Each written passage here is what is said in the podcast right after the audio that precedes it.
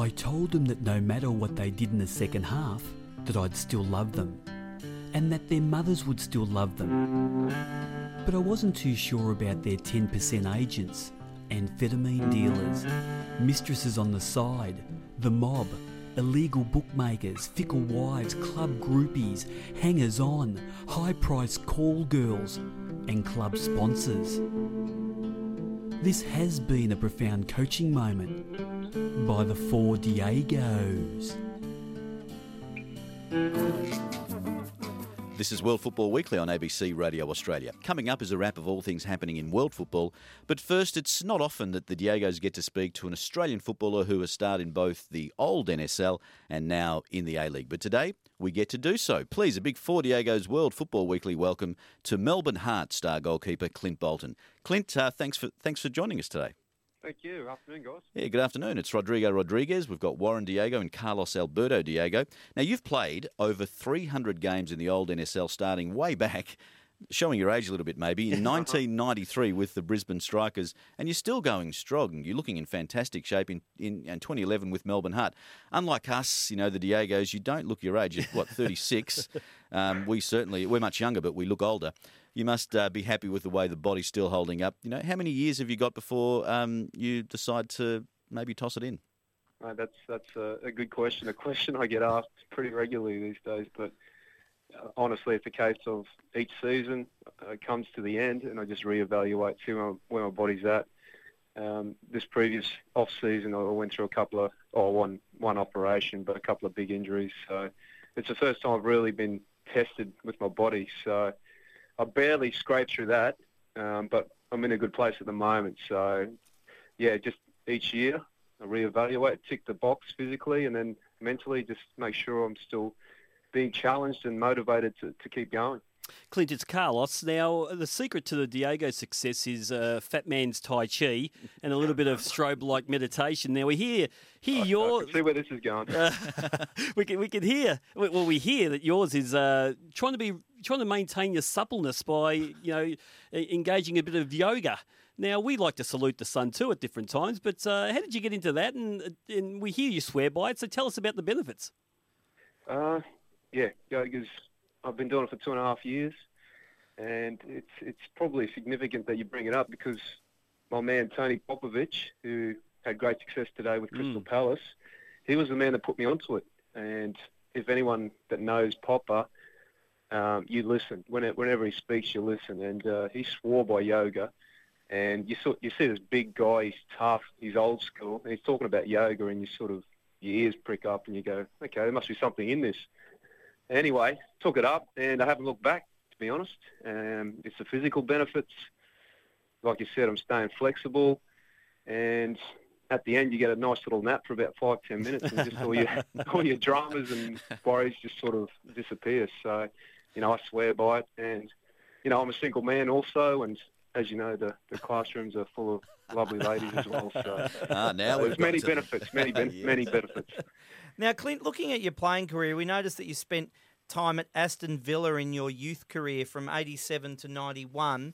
I'm just wondering, that temptation, you're over there, you're learning, the opportunities that may not have existed necessarily in the Premier League, but the lower divisions, was it ever a temptation to try and ply your career over there, or was the lure of coming back home too strong? Mate, I hate to kill your moment, but Aston Villa, there's a little team in Bundaberg called Aston Villa.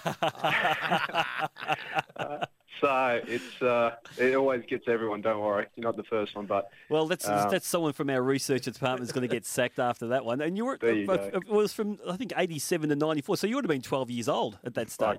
That's right, mate. An old expat was out in Bundaberg, and his favourite team was Villa, and he created the club, and that's where I played my junior football. But it stumps everyone, that one.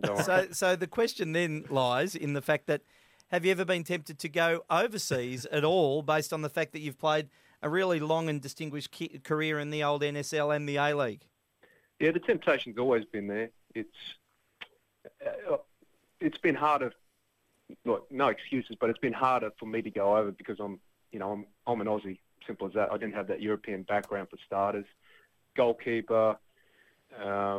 and to be honest, it wasn't at the forefront of my mind. It was just something in the back of my mind that I felt like I should do more than wanted to do. I love my lifestyle here in Australia, and I've always been motivated by the National League, playing for the various teams I've played for. So if I went overseas, it would have been money driven more than anything, and I'm just not that type of person. So, you know, those factors sort of are the reasons why I didn't really pursue it as hard as I could. I had a 2-week stint at Man City, which was a fantastic experience, but it was a case of, it was just, I couldn't get a visa to actually play there. But that experience opened my eyes to what was possible over there, and to be honest, I had that bug for it once I went there, but it was probably later in my career, and it was just a bit too late in my career, to be honest. And as such, have you managed to be pretty much a full-time footballer through the duration of your career, through the NSL and into the A-League? I mean, I suppose in terms of forging out a career for yourself and a lifestyle and an income, have you been able to do that in making a conscious decision to actually want to be in Australia and play in the NSL and the A-League? Yeah, I played 7 years for the Strikers, and during that time I worked also, so it was very much part-time, but when I made the move to Sydney Olympic, that's when it became more a full-time prospect. I was on decent money when I went there, and have been ever since. But, you know, obviously in today's A-League, you can definitely earn a good living while it lasts, but it certainly doesn't set you up for life after football. So at the moment, I'm you know, the days are numbered, so I've really had to have a good look at what's beyond the next few years, and obviously, you know, it's easy in hindsight to say you should have done this, you should have done that, but it would have been nice if I had pushed myself a bit harder during those earlier years to possibly get a degree or something like that. But I've been that type of person that if I was going to do the job properly, I had to throw myself totally into it and not be distracted by other things.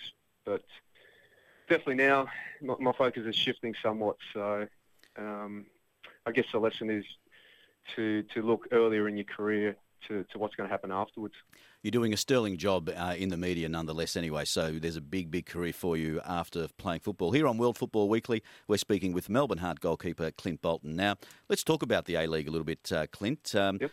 Refereeing decisions, okay, against the Heart this season have been well documented, and we'll put it on the document as well. You know, you guys, coaches and all the players have dealt with the situation really respectfully. You know, you've been great sportsmen. And for the Diegos, we think that's probably where the problem lies. How far are the boys, you know, from mob handling the refs? And we don't condone that, of course, but the nice guy angle just really isn't working at the moment, is it? Because you're getting some poor decisions. You think we're too nice? Yeah, you're too nice. You are. You're the gentleman of the A-League. You know, you've got a great team, by the way. We're big fans, but you know, but some of those refereeing decisions, you know, we've just wanted to jump through the. You know, through the gates and through the TVs when we've seen them. Don't worry, I feel exactly the same at the time also, but it's just a matter of suppressing those feelings, I guess, because I think I learnt the lesson during this season and at Sydney FC when we won the championship with Vítězslav. His message was to avoid the referees and no dissent and that sort of thing, and I think that helped a lot during that season to actually probably get the balance of decisions go our way. And so I took the lesson from that to approach life differently, because before then, you know, I was one of the first ones to be all up in arms and to run half the field to get no ref's face. But, you know, think about it. If someone's getting in your face, how are you going to react? You know, they're human, and I just feel like there's a better way to handle things these days.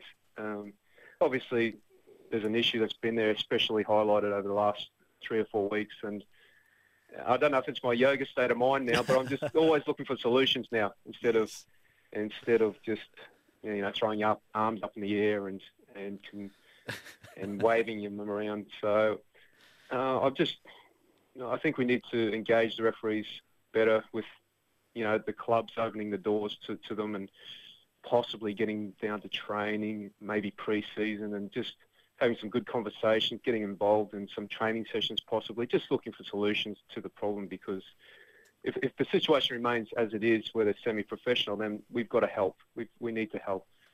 And in the short term, we're still getting decisions against us. I realise that, but I just don't feel like the answer is to get in their face and start throwing abuse around. That's just not the way I do it, that's all. I'd like to see you start burning some incense in the goalkeeper's area there, Clint. That'll calm down with dogs. Exactly right. Yes, exactly right. One quick one before we let you go, mates. You were one of the few players that have won multiple premierships and championships in the old NSL and also now the A League. The good teams, I mean, this is a quite frequent question for people who played in both leagues, but you played in good teams that won things in the NSL. You played with good teams that won things in the A League. Any of the NSL teams be quite competitive, the mob these days? No doubt about it. Mm. Individually, I think back in those days, the talent was better. The individual skill was high. It was just a semi-professional atmosphere we were a part of that held those players back to a large degree. Obviously, in this environment now, players are more athletic. They can go for longer. And that probably aids them in overcoming probably just that little bit of difference in skill compared to those players back then. But there's no doubt that the Sydney Olympic side I was with that won a championship in 2001 would compete. Also the Strikers side that won, we had plenty of experience, and experience goes a long way when you're talking about championships. And also the Parramatta Power side that I played in, we were all great teams with good individual players that played some really exciting football, so I think we'd definitely challenge.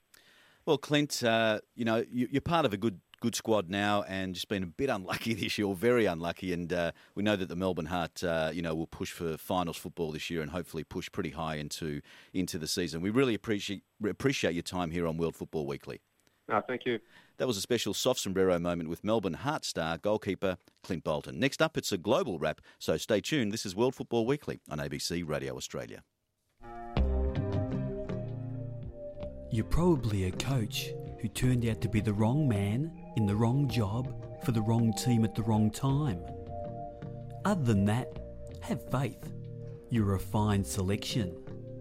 This has been a sad coaching moment by the Four Diegos. We were wanted all.